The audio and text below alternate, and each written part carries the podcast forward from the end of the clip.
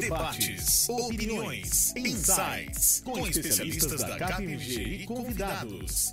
Começa agora, KPMG Live. Boa tarde a todos. Estamos aqui mais uma vez para o KPMG Live. Estou aqui, eu, André Coutinho, Carlos Gatti. E aí, Gatti, tudo bem? Tudo bem, Coutinho? Tudo certo. Bom, né? Certo. Agora nesse novo modelo KPMG Live no YouTube. É, foi, foi, muito legal. Eu tive a oportunidade de ver o nosso último programa no YouTube, né? E como uhum. fica mais dinâmico, muito Sim, mais é legal a interação. Então, legal. E hoje nós temos um assunto muito bacana aí com dois convidados especiais, né? A gente vai falar de compliance hoje, compliance nas organizações, a importância do compliance é um assunto que que pegou, né, assim, há muitos anos que, que já é um tema muito relevante nas empresas. E aqui na nossa edição do KPMG Live número 31, a gente tem a honra de receber aqui dois sócios que trabalham bastante com o tema que o Gato conhece tão bem. Eu também trabalhei muito com esses dois, né? Diogo Dias, que é sócio de Risk Consulting, e o Emerson Mello, que é o nosso sócio líder de compliance, é quem tem conduzido aqui a discussão de compliance, levado os temas para o mercado. É, nosso, é professor da Risk University, está sempre lá dando as aulas de, de compliance, outros temas também, né? Então, antes de mais nada, Diogo, Emerson, boa tarde, como vocês estão? Boa tarde, Coutinho, boa tarde, Gatti, tudo bem? Ah, tudo ótimo também, acho que fazia tempo que eu não vinha na KPMG, né? Estava falando aqui, então é, é bom estar tá, bom tá aqui de novo, né? Feliz em participar aqui de um tema super relevante, né? Vamos falar um pouquinho, o Emerson realmente é o, é o especialista aí, o cara nosso de compliance, né? Eu faço uma parte dela, a gente vai falar uma, dessa parte durante o tempo que a gente tem hoje aqui, né? Mas legal estar tá aqui, tá tudo ótimo também, espero com vocês também. Tudo Muito bem. bom. Boa tarde. Olá, tudo bem, Emerson? Tudo bem, bom estar aqui com vocês. Agora, agora a régua aumentou, hein, Coutinho, Gatti, Diogo. Espero, espero alcançar a expectativa de todos. Legal. O, o, o Coutinho. falou que o Emerson é o especialista tal, eu lembrei de uma expressão do Osmar Santos, Gatti, o pai da matéria. Lembra isso? Pai da matéria. Isso é, é, isso é antigo, hein, Coutinho? Você, você resgatou. Mas o é que achei aí. legal, assim, da nossa conversa inicial, né? É que você falou pro Emerson, Emerson, vê lá, hein, cara. Não vai falar muito, hein? Porque não você. Vai dar aula. Não vai dar. Pô, ele fez uma introdução ultra curta, bicho. Já fiquei impressionado de tá saída, né? assim, né? com, com, como ele conseguiu sintetizar bem aí a nossa eu, eu não, a introdução. Vou nem, contar, vou nem contar o que ele queria combinar comigo. Você começa e eu complemento. Eu falei, nada disso, cara, que nada não vai disso, acabar né? nunca. Não vai acabar. nesse momento que nós estamos vivendo, aqui, né? não, é, nem adaptação tão longo, rápida, nem tão, né? Nem tão longo, nem tão curto, no meio, tá bom? Não, Mas, o Emerson falou que é o momento de adaptação. Verdade. Começar, vou começar com você, Diogo, contando um pouco da tua história. Uh, você tem uma longa carreira aqui na KPMG e se puder contar como foi né, o desenvolvimento dessa carreira, com o que, que você trabalhou, pode ser? Posso falar, cara. Fiz 20 anos de KPMG, acho que mês passado, em agosto, né? A gente mudava os períodos de entrada na KPMG. Eu peguei o meio do período, né? era julho, eu peguei agosto e hoje a gente tem 1 de outubro ou setembro, né? Então, fiz 20 anos, eu comecei na área interna da KPMG e depois de seis meses aí eu comecei a trabalhar com você e com o Ito no... chamava MAS? Chamava MAS, MAS eu acho, já. Chamava, chamava MAS, né? Que hoje é o IARCS, né? Que nós temos, né? Então Durante muito tempo ali, eu fiz um cliente específico lá de auditoria interna, e aí surgiu a SOX na nossa vida lá para 2003, né? E aí de 2003 até 2006, quando eu virei gerente, eu só fiz SOX, né? Durante muito tempo eu fiz com você e com o Ito lá, com o Sandro. Então minha carreira toda no começo ali foi fazendo os trabalhos de SOX, que hoje é um dos aspectos importantes de compliance. A gente não falava compliance de forma geral, né? Mas a SOX foi o primeiro grande tema de compliance que a gente teve aqui, né? E a gente que estava aqui lembra como que foi a reviravolta que a gente teve no mercado, quanto trabalho na Capimig a gente teve e até hoje a gente tem. Aí, com o passar do tempo, nosso time foi aumentando, né, de, de SOX, eu virei gerente, aí eu acabei, a gente criou a área de compliance, né, de contra-compliance service, também não é especificamente o que a gente vai falar hoje, é um pedacinho do compliance, direcionado a contratos de software e contratos de não software, né, com a recuperação de receita ou também de você assegurar que você não está gastando mais do que você deveria nos seus contratos. E eu virei diretor responsável pela, por essa área, tudo. Aí o Coutinho resolveu fazer só regionalização, não foi, Gatti? Aí eu fiquei responsável pelo Yarks. Ele falou, cansei, Deixa vou fazer trabalhar. Tá muito difícil, eu falei, não, vou passar para alguém isso aqui. Tá muito deixa complicado. Eu é, deixa eu cuidar do Brasil inteiro, regionalização, e aí eu fiquei responsável pelo Yarks. Eu fiquei um, um pedacinho do Forensic ali durante 2013, né, que a gente teve uma saída dos sócios antes da, da, da chegada do Jerônimo. E aí eu fiquei, ficamos no Yarks, a gente fez uma reestruturação é, durante um, é, nos últimos anos aqui, que juntou o Yarks e o Forensic, e aí eu comecei a cuidar do, do Forensic também e outro sócio responsável pelo Yarks, né? Então, com o passar do tempo aí tudo, passei em vários temas de compliance especificamente. Aí, né, minha carreira é toda formada em compliance, ajuda a auditoria até hoje na parte de, de SOX, que é um tema relevante em compliance. Então, é um tema que realmente a gente sempre falou na firma e tem cada vez mais, mais relevância. Perfeito. É.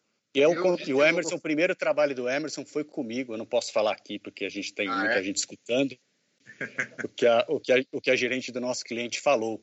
Né? Mas o Emerson lembra disso até hoje. Hoje ele dá risada, na época ele ficou preocupado. Ele era trainee, tinha uma semana de KPMG, mas ele é, foi, foi nosso trainee, né? Mas era encarregado dele. Legal. E você conta um pouco da, da sua história, uh, além da KPMG, o que, que você gosta de fazer, quais são suas atividades não profissionais? Eu, cara, eu, eu, eu gosto de jogar bola, né? A gente jogou muita bola aí, né? Também tem algumas histórias que a gente não pode contar aqui também. Sim. Né? Diz a vida que você perdeu mais de 100 pênaltis jogando pela KPMG, se, é verdade? Se você quiser, se quiser a gente pode lembrar. A gente conhece a história.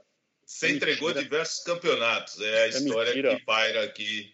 Isso é mentira, o Carlos Pires está de prova. Então, se chamarem ele aqui de volta, vocês podem me perguntar. Carlos Pires não é prova de ninguém, meu. Carlos E o Coutinho, bem claro, errou também lá, que eu lembro. Eu errei alguns, mas as bolas estavam murchas. Então, atrapalhou também, eu queria, queria dizer, né? Então, eu gosto de jogar bola, mas hoje em dia eu gosto mais de correr, né, cara? Então, eu acho que dá uma parecida aí. Infelizmente, não dá para você anotar enquanto você está correndo, que você tem várias ideias durante a corrida, né? Então, acho que é um, hoje em dia é mais isso, correr atrás do meu filho também, que hoje meu filho tem seis anos, né? Jogar bola de vez em quando, machuquei muito, né, cara? Te machuca muito jogando bola, mas corrida é uma coisa mais, mais gostosa que eu, que eu faço e Você brincar com o filho. Eu já corri maratona, eu gosto de correr meia maratona, que ela, é. que ela é menos cansativa. Eu canse... corri uma vez que eu estava na Disney, cancelaram a meia maratona, falou, quem quiser correr a maratona, corre. Já que eu estava lá, eu corri a maratona. Mas acho que tá bom, né? 21 já tá, já tá com bastante. Já tá bom. É, bastante tempo a meia maratona já tá bom, né? Assim, tá, tá, metade da meia maratona já também tá bom. e legal, bacana. O Coutinho, o ah. Diogo mencionou, né, que ele trabalha com compliance há bastante tempo. E acho que aqui vale uma distinção de que o Diogo sempre foi do grupo não financial. É porque, na realidade, uh, a gente tem aqui um outro grupo que também trabalha com compliance há muito tempo, no contexto de financial service, que também teve muita regulamentação ao longo do tempo, né? E tanto o Emerson quanto o Diogo trabalhavam mais exclusivamente no contexto não financial, embora é. tenha um outro grupo que faça isso de forma bem mais específica, né? Bem lembrado, bem lembrado.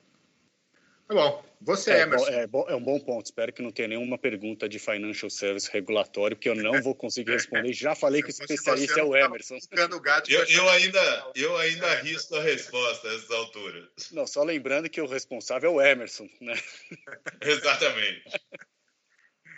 Então vai lá, Emerson, conta pra gente os seus projetos em bancos de, de compliance.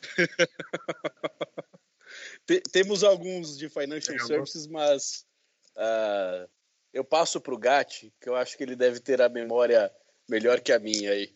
Sem dúvida. Então fala da tua história, Emerson. Bom, comecei. Uh, eu, eu fiz uh, semana passada, essa semana, início dessa semana aí, 16 anos também de KPMG. Uh, ah, entrei em 2004, né? de lá para cá, depois de um, um tempo aqui em São Paulo, quando eu assumi a posição de, de gerente. Na época eu fazia aqueles trabalhos com o Diogo e acabou acontecendo algumas outras histórias também que a gente não pode uh, revelar aqui, né? Não, Mas eu... história secreta. Tá ficando muito suspeito essa é, história, cara, viu? Que... Tá criando um sabe... suspense demasiado. É, Vamos fazer um é... KPMG Live Black depois aí para gente. Mas você sabe que uh, tive assim essa, essa jornada aí de, de SOX durante muito tempo, depois controles internos, auditoria interna, né? No início mesmo da, da carreira eu tive uma experiência com auditoria e aí uh, eu entrei fazendo alguns trabalhos de auditoria e depois uh, me estabeleci com SOX aqui dentro do, do nosso RAS, né?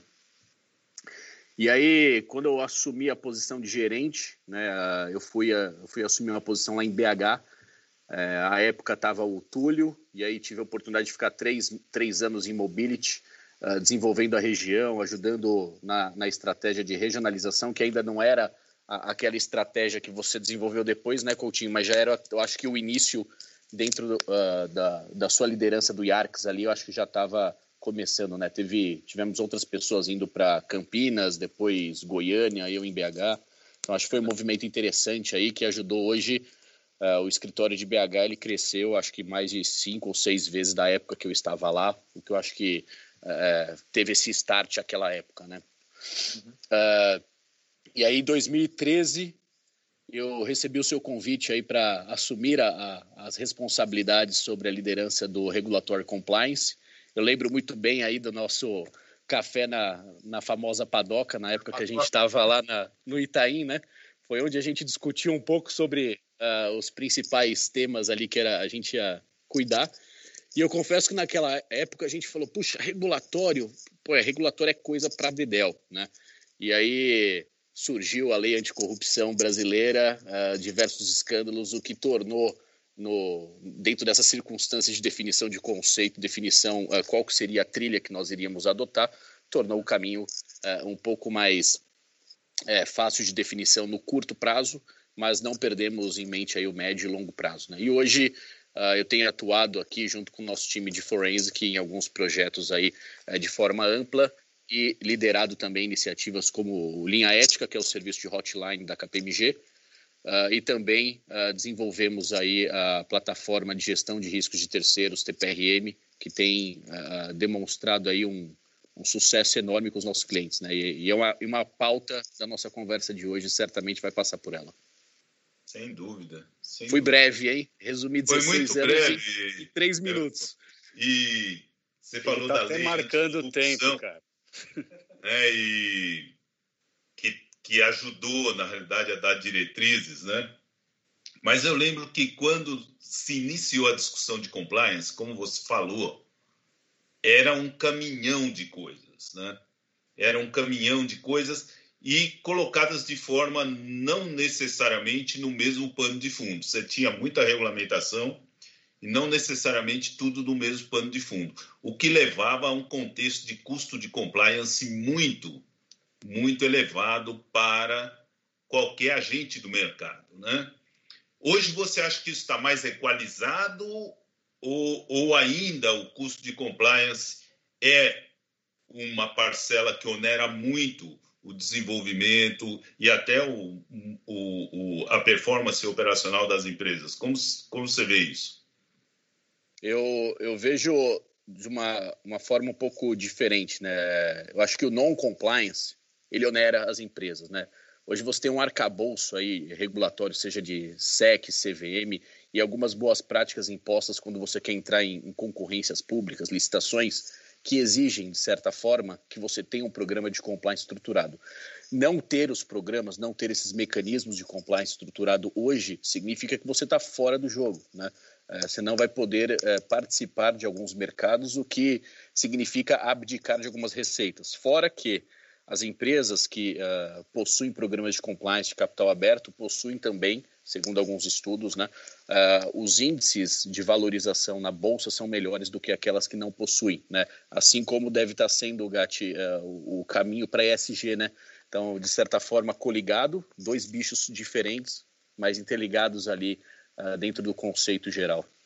Você acha que essa afirmação e essa, e essa afirmação é antiga, mas ela é falaciosa, na realidade, né? E, e, eu acho até interessante a gente começar essa nossa conversa, porque eu também considero assim, né? Existe uma discussão sempre crescente sobre a abordagem do custo de compliance, mas eu sempre vejo ela como muito falaciosa, considerando as circunstâncias, inclusive, do nosso, da, do nosso ambiente de negócios, da nossa região, do Brasil, das circunstâncias de forma geral, também acho bem falaciosa. Então, obrigado pela resposta, achei bem dirigida. E, e se eu puder só complementar, Gatti, talvez a grande preocupação aqui seja uh, as empresas terem a preocupação de uh, não considerar o programa de, de compliance uh, o que serve na empresa A, colocar na empresa B. Acho que tudo é uma, uma atividade aqui de customização, você deve adequar o seu programa de compliance de acordo com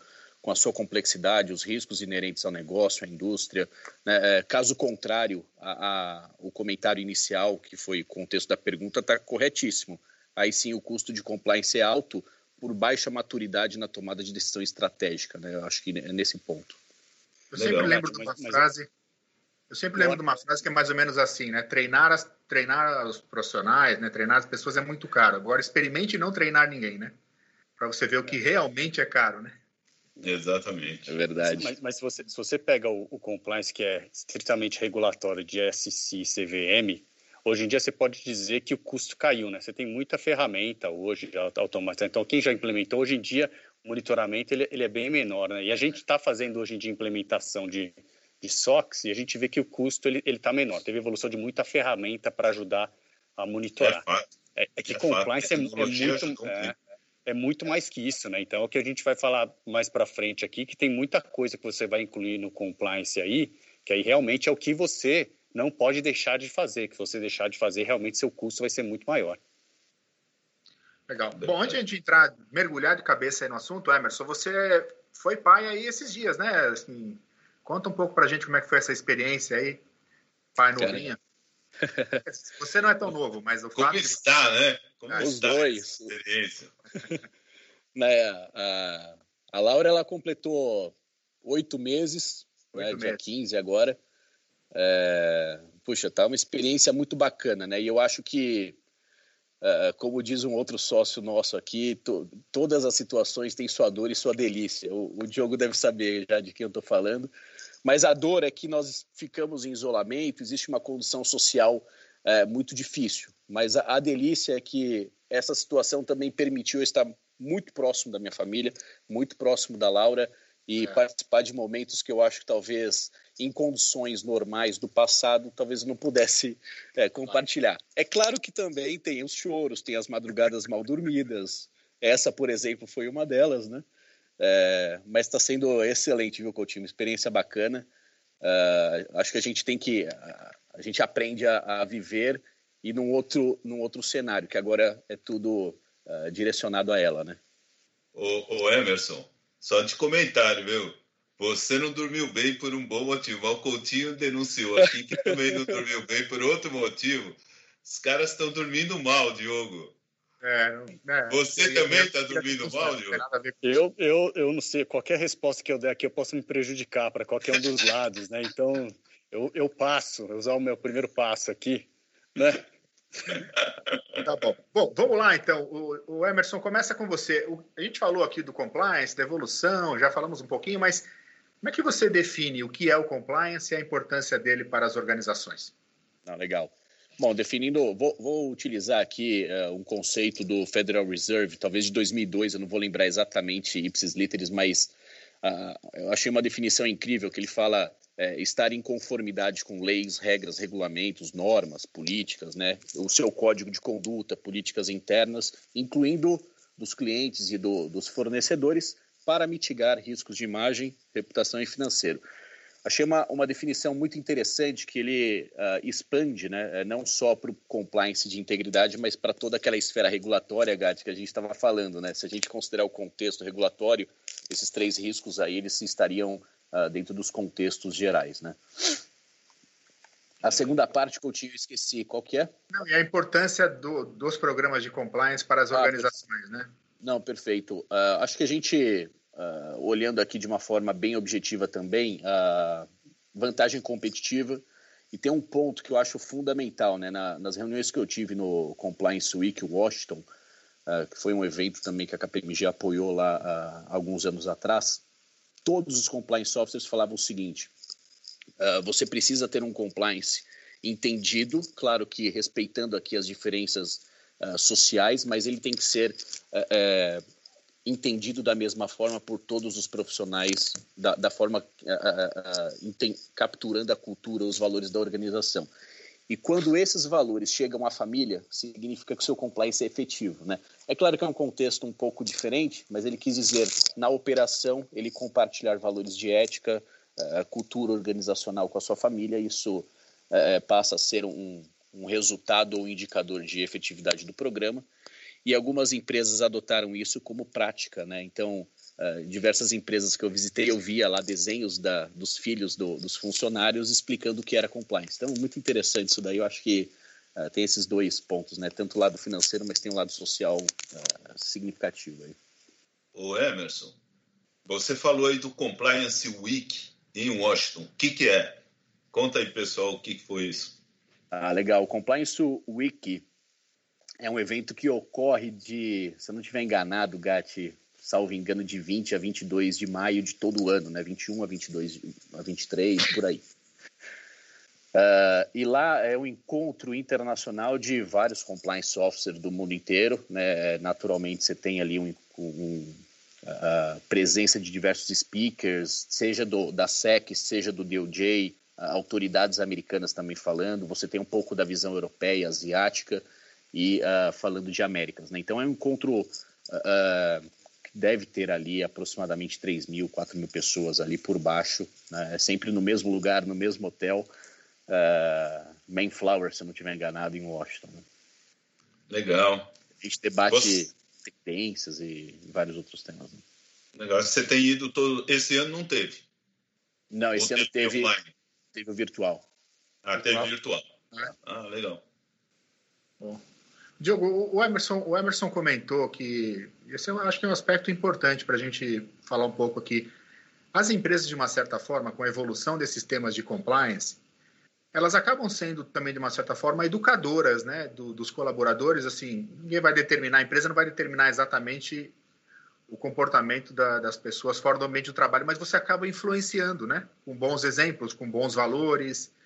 Uh, você acredita nisso, Diogo? E a tua experiência com, com o SOX, que tinha também um lado aí de avaliar um pouco da ética, da cultura, do ambiente, né? Você acha que isso acontece de alguma forma? Ah, eu acho que é a primeira parte lá, né, Coutinho? Depois o, Emerson vai falar um pouquinho da, da nossa metodologia, né? Que ela pega primeiro essa parte de pessoas, né? Então, a, a, primeira coisa que a gente fala no programa de compliance, o Emerson falou, falou muito bem aqui, leis, regulares, e não é para todo mundo igual, né? A SOX é igual para todo mundo, que é um pedacinho que a gente falou antes, que é o do regulatório.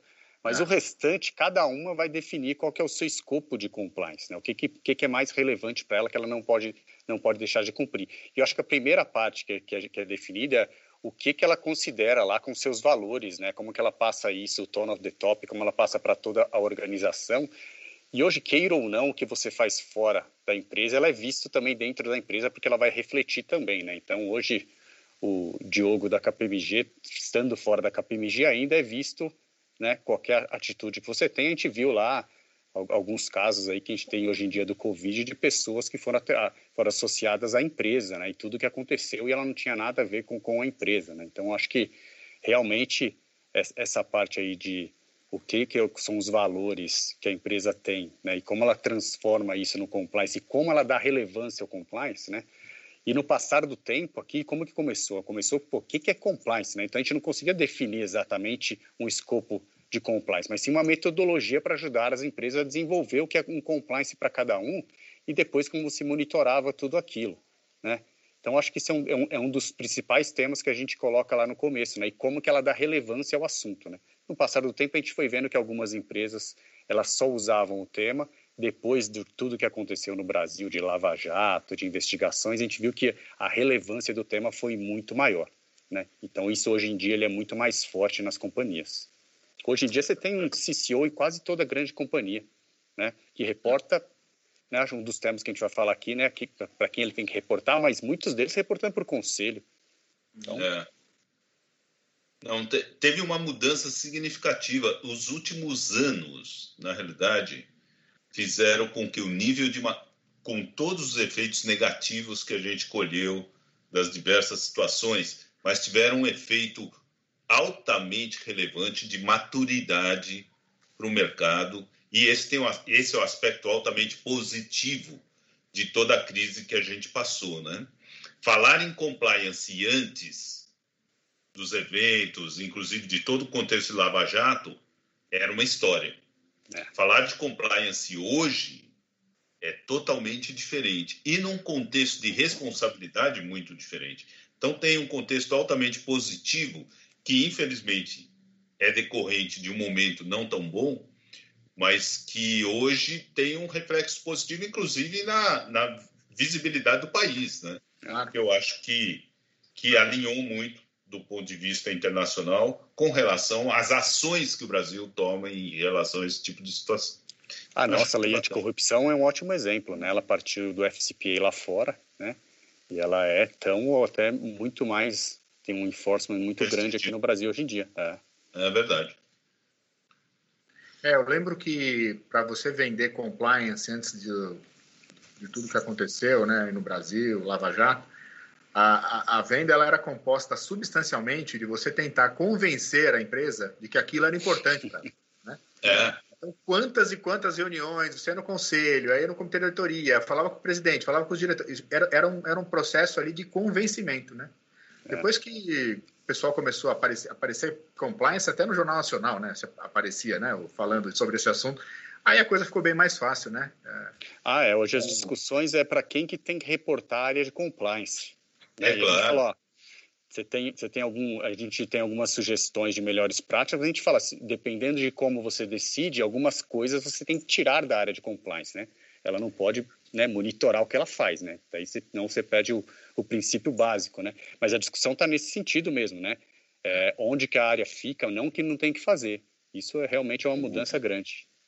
Ah, um comentário passando aqui, né? Na, e, e indo um pouco para a indústria bancária, né? Eu lembro dos primeiros programas de compliance implementados dentro da indústria bancária, né, através da 2554. E o que era compliance naquele momento, primeiro que era muito difícil a gente fazer a, a, a tradução do termo. Então, a primeira, acho que a primeira grande dificuldade para se implementar compliance foi que ninguém conseguia achar um termo equivalente em português, né? Até que a gente acabou assumindo o, o, o termo em inglês. Mas o que é fato que compliance era uma coleção de bolinhas vermelhas, amarelas e verdes guardadas dentro de uma gaveta e que você colocava os níveis de risco. Então, você imagina a dimensão e, e a proporção que isso tomou no tempo.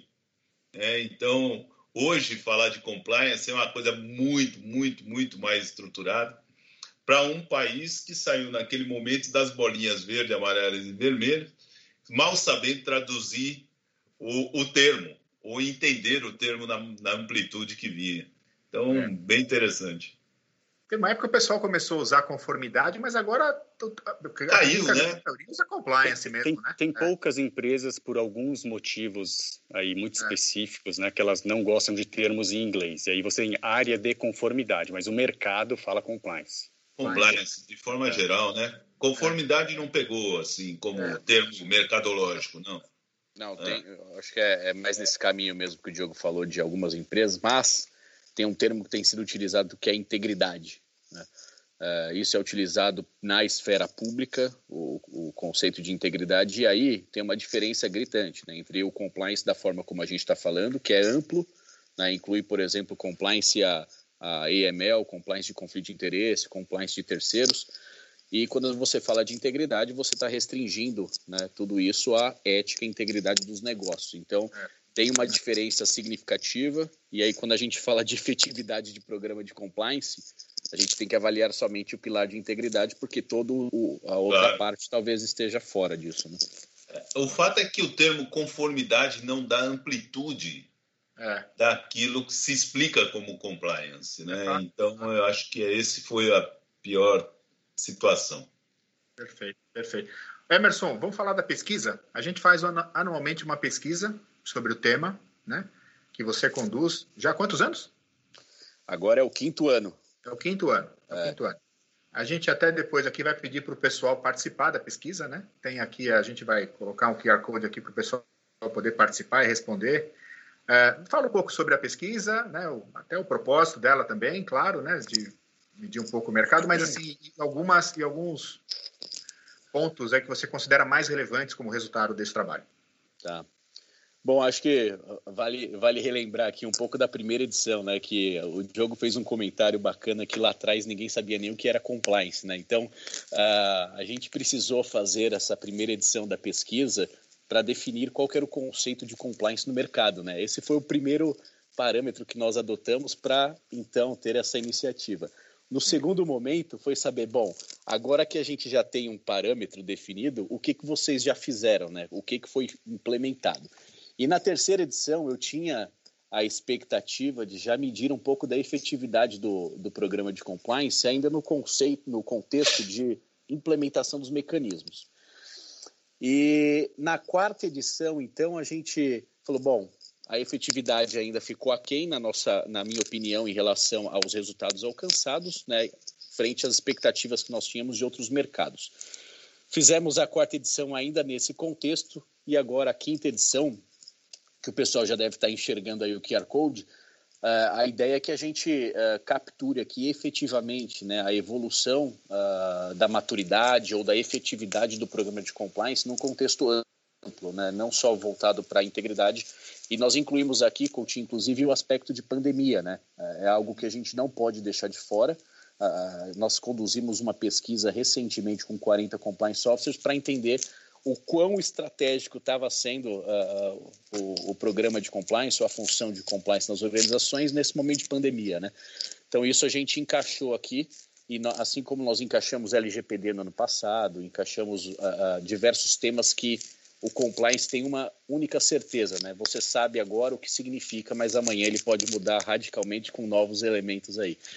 Uh, então, dentro desse contexto, a ideia é alcançar todo o Brasil, né? Talvez a gente expanda aí para América a América do Sul uh, no próximo ano, né? Uma, um desejo que eu tenho aqui para alcançar uh, esse Cone Sul e participam então membros do conselho de administração, comitê, todo o C-level, né? Tem um Uh, as últimas pesquisas dos cargos de tomadores de decisão era 80% da, da nossa pesquisa, né? o que dá um grau de assertividade em relação às respostas que eles nos trazem para que a gente possa analisar e, e dar informação de qualidade também para o mercado, né? O que é algo é o nosso compromisso aqui uh, com o carinho que cada um dos respondentes tem em participar da nossa pesquisa. Né? Então a gente uh, trata isso com muito cuidado e muita responsabilidade também. Uh, mas esse é o panorama geral, viu, Coutinho? E só, só uh, fazendo uma, uma final, um fechamento aqui, a gente tem então, dentro desse, desse conceito, a gente adota a nossa metodologia da KPMG e temos cinco pilares, né, que vai de fraco a avançado e a gente faz a classificação de acordo com alguns parâmetros que nós temos definido na metodologia internacional. De fraco a avançado. É. É isso mesmo. Muito bem. E, e, e grandes temas, eu pedi para você falar aí, sei lá, cita dois ou três itens que chamam muito atenção no nosso estudo. Tá. Causa impacto. Eu, acho que tem. Bom, tem mais de dois, tá? Mas eu vou, vou me restringir aqui a, a dois temas específicos, então. Uh, eu acho que um ponto importante que vem se repetindo, Coutinho, uh, em todas as pesquisas é quando a gente pergunta, você possui um inventário regulatório? E a maioria das organizações, mais de 50%, 60% delas, não possui. Isso, dentro do, do contexto de compliance, é, é muito grave, né? é um, um, um risco altíssimo de se materializar algo desconhecido, que talvez seja a principal preocupação de qualquer executivo. Né? o risco desconhecido. uma coisa, só que você não sabe exatamente a lista de coisas que você tem que estar compliance, né? Exatamente. E aí uh, era muito comum, um tempo atrás, o pessoal falou, Emerson, eu preciso saber se eu estou em compliance. E a minha resposta era sempre em relação ao quê, porque aí fica mais fácil, né? Então, uh, a gente pergunta para as empresas se possuem inventário regulatório, via de regra não há, né? Uh, então, é feito de forma reativa, né, de acordo com aquilo que é mais latente no mercado. Então, certamente era discutido anticorrupção, agora é LGPD e daqui para frente serão outros temas né, que vão surgindo. E o outro ponto que aí eu acho que está bastante alinhado também com a preocupação do DOJ, né, do mercado americano nesse sentido, que é a, a, o processo de gerenciamento de risco de terceiros, Coutinho. Aqui não só o processo de fazer due diligence, background check, mas é acompanhar todo o life cycle do terceiro na sua jornada dentro da sua organização ou do ecossistema, né? A gente viu aí situações graves dentro do processo, dentro desse uh, da, da, pandemia, com problemas de caixa, problemas de escoamento, uh, problemas de abastecimento. Tudo isso é importante, né? Mas eu preciso acompanhar, ter uma gestão de contratos, due diligence, monitoramento contínuo.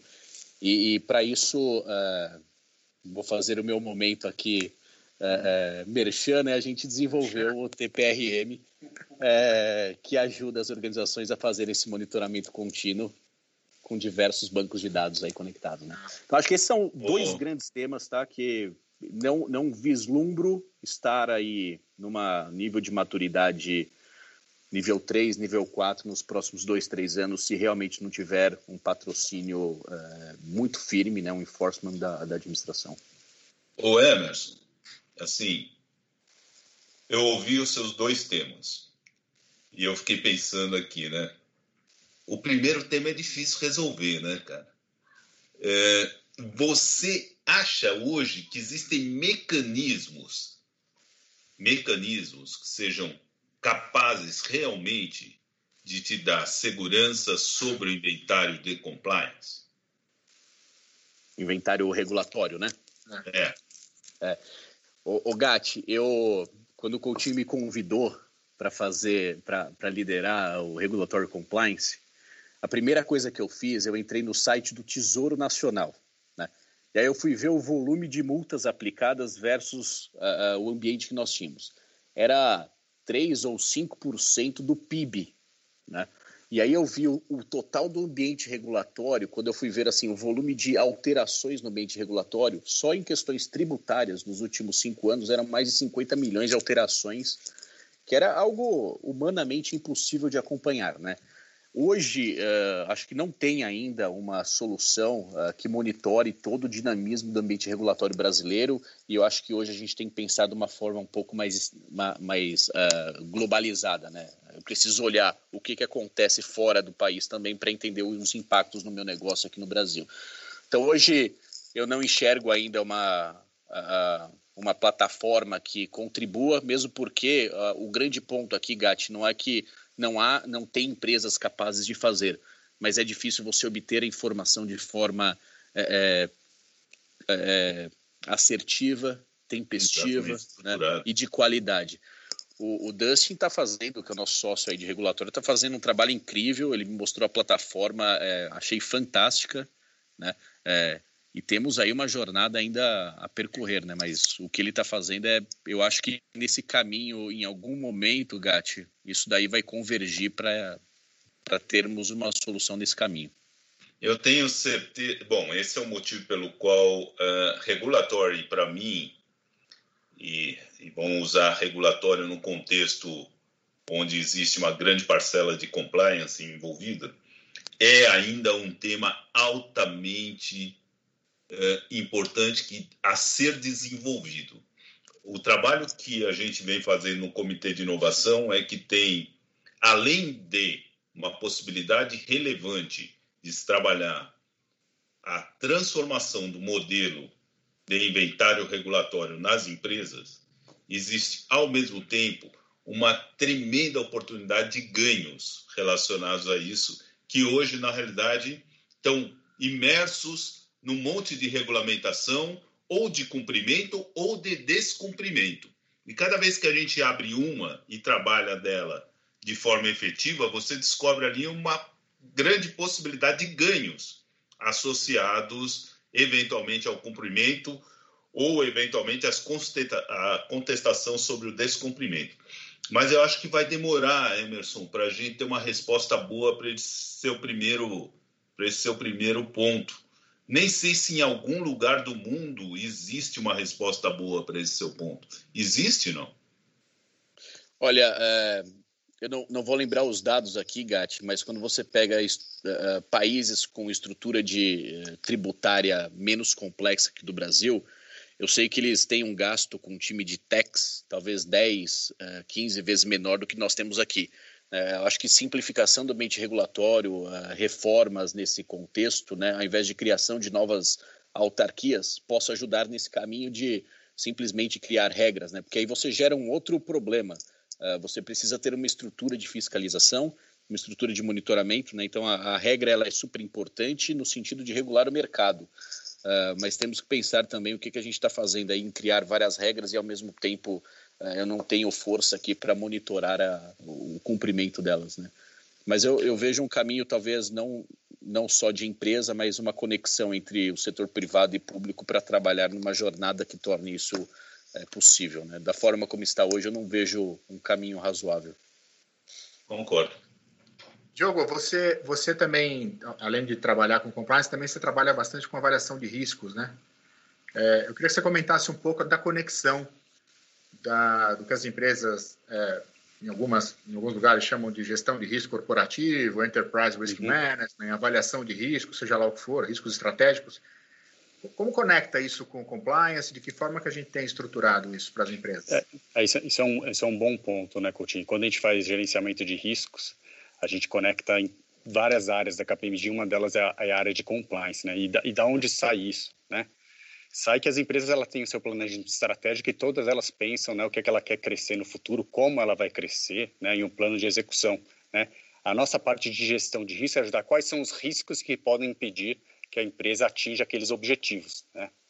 É, e um dos grandes riscos que elas têm, ou deveriam ter, a sua maioria, são os riscos de compliance. Então, uhum. você imagina que ó, o maior risco que uma empresa pode ter hoje é não cobrir alguma lei ou regulamento, ela ter uma multa, por exemplo, aí quem sabe que pode chegar até 50 milhões de reais quando você fala de, de algumas leis que a gente tem. Né? Então, o link principal aqui a gente entende de a gestão de risco, ela traz os principais riscos que podem atingir a empresa na questão de atingir os seus, os seus objetivos estratégicos e compliance tem que estar na agenda. Né? Então, hoje, com a, com a evolução do compliance, ele. Então, eu dizer que nos últimos anos você fez, você fez muito isso, né? Você não tinha especificamente a parte de compliance aí, né? Mas com a lei anticorrupção, tudo que aconteceu no nosso país, aí o enforcement que está tendo hoje, com certeza você hoje em dia você tem uma caixinha de compliance. E aí você tem que entender como isso afeta o estratégico, que você fala lá no estratégico, como como que você vai fazer uma resposta estratégica para isso? Como que eu desço tudo isso? Eu acho que esse é o starting point aí que a gente tem para um programa de compliance. Né? O que, que pode afetar principalmente a estratégia? Legal. É Até porque esses riscos de não compliance eles acabam se tornando muitas vezes riscos reputacionais relevantes. É. E que afeta, obviamente, né, a imagem da empresa e até a chance de ela atingir o objetivo estratégico. É. Né? É, e é muito material, né? Porque quando a gente fala de estratégico, necessariamente a gente está falando de um compliance que o impacto para aquela para aquela companhia ele é material, né? É verdade. Perfeito. Bom, gente, então vamos fechar o programa aqui. Gatti, alguma consideração final? Algum? Não, pô, mais uma vez, é, pô, um programa Legal, cheio né? de conteúdo. Eu é. tenho certeza, eu tenho certeza que o Emerson se segurou, se monitorou o tempo todo, mas ele foi preciso nas respostas, respostas muito boas, Emerson. Gostei do conteúdo, Diogo. Achei a abordagem que vocês deram para o assunto bem, bem legal, porque não é um assunto fácil, é um assunto denso. Né? É um assunto denso e às vezes tratar ele no cotidiano, até numa conversa informal, não é tão, não é tão fácil. Eu achei que vocês deram aí um contexto correto. Então, gostei mais uma vez aí do nosso KPMG Live, Coutinho, agora que nós somos youtubers. Né? E... É, e, e, e, tem as músicas, embora a gente não vá tocar aqui, músicas, o pessoal é pode mesmo. acompanhar as escolhas do Diogo e do Emerson. O Diogo escolheu uma música do The, The Killers, Killers, Human, e o Emerson escolheu a música do Elvis Presley. É, Pô, a do, a, do The Killers, pelo Diogo, eu até entendo. É, o The Killers, assim. Olha lá, olha lá o que você vai falar, hein, Gatti? Não, o The Killers, eu acho que combina uh, com o estilo do Diogo. Agora, eu não esperava por um Elvis Presley do Emerson. O Emerson. É. Tem, tem uma justificativa, viu, Gatti? Então você entenderia. É, aí, ó. Então conta por quê. Foi, foi a música que eu, que eu entrei na igreja, né, pra, no meu casamento. Então essa ah, é uma... Ó, mas... É, teve uma uma uma é, foi marcante, né, dentro desse desse momento. Mas para você ter escolhido esta música para entrar no seu casamento, tem que ter tido um outro motivo. Tem outro motivo, a esposa dele mandou. Exatamente. Então ela que aprecia o Elvis. É. Não, tô brincando com você. E você não falou o nome dela, depois você vai ficar em, vai ficar numa situação difícil quando ela assistir o programa. Não, É, Eu ia deixar para esse momento aqui, né, Coutinho? É uma homenagem para ela? É, eu não posso falar de compliance, né? E, e essa Então tá. interpretação do Elvis é maravilhosa mesmo. Não, eu, eu adoro a, a escolha, apesar das brincadeiras, foi minha, não foi dela, não, mas é, dessa, somente dessa, viu? Todo o resto não fui eu. Eu queria ter escolhido o hino do Corinthians, mas ela não deixou nesse caso. É, me- melhor terminar o programa, ela. Brincadeira. Ele tinha que escorregar no final. É, não, melhor terminar o Nossa. programa. É, E agora ao vivo não dá nem para cortar, né, Gato? Fazer o quê? Não dá, né? Pô, Falou bobagem, problema. falou bobagem agora. Não tem é, mais o tem- que fazer. eu tenho certeza que pelo menos 40 milhões vão gostar, né? Bom, essas músicas vão ficar no Spotify, também no iTunes. É, Emerson, Diogo, muito obrigado aqui pela, pela participação no programa. Gatti, mais uma vez, prazer em te ver aí. Obrigado, Ah, a gente vai estar no você dia também. 8 de outubro, 17h30, com mais um programa aqui também. E mais uma vez, obrigado a todos e um abraço. Um abraço, gente. Obrigado, um abraço. Gatti, obrigado, obrigado, Coutinho, obrigado, Diogo aí. Valeu. Até a próxima.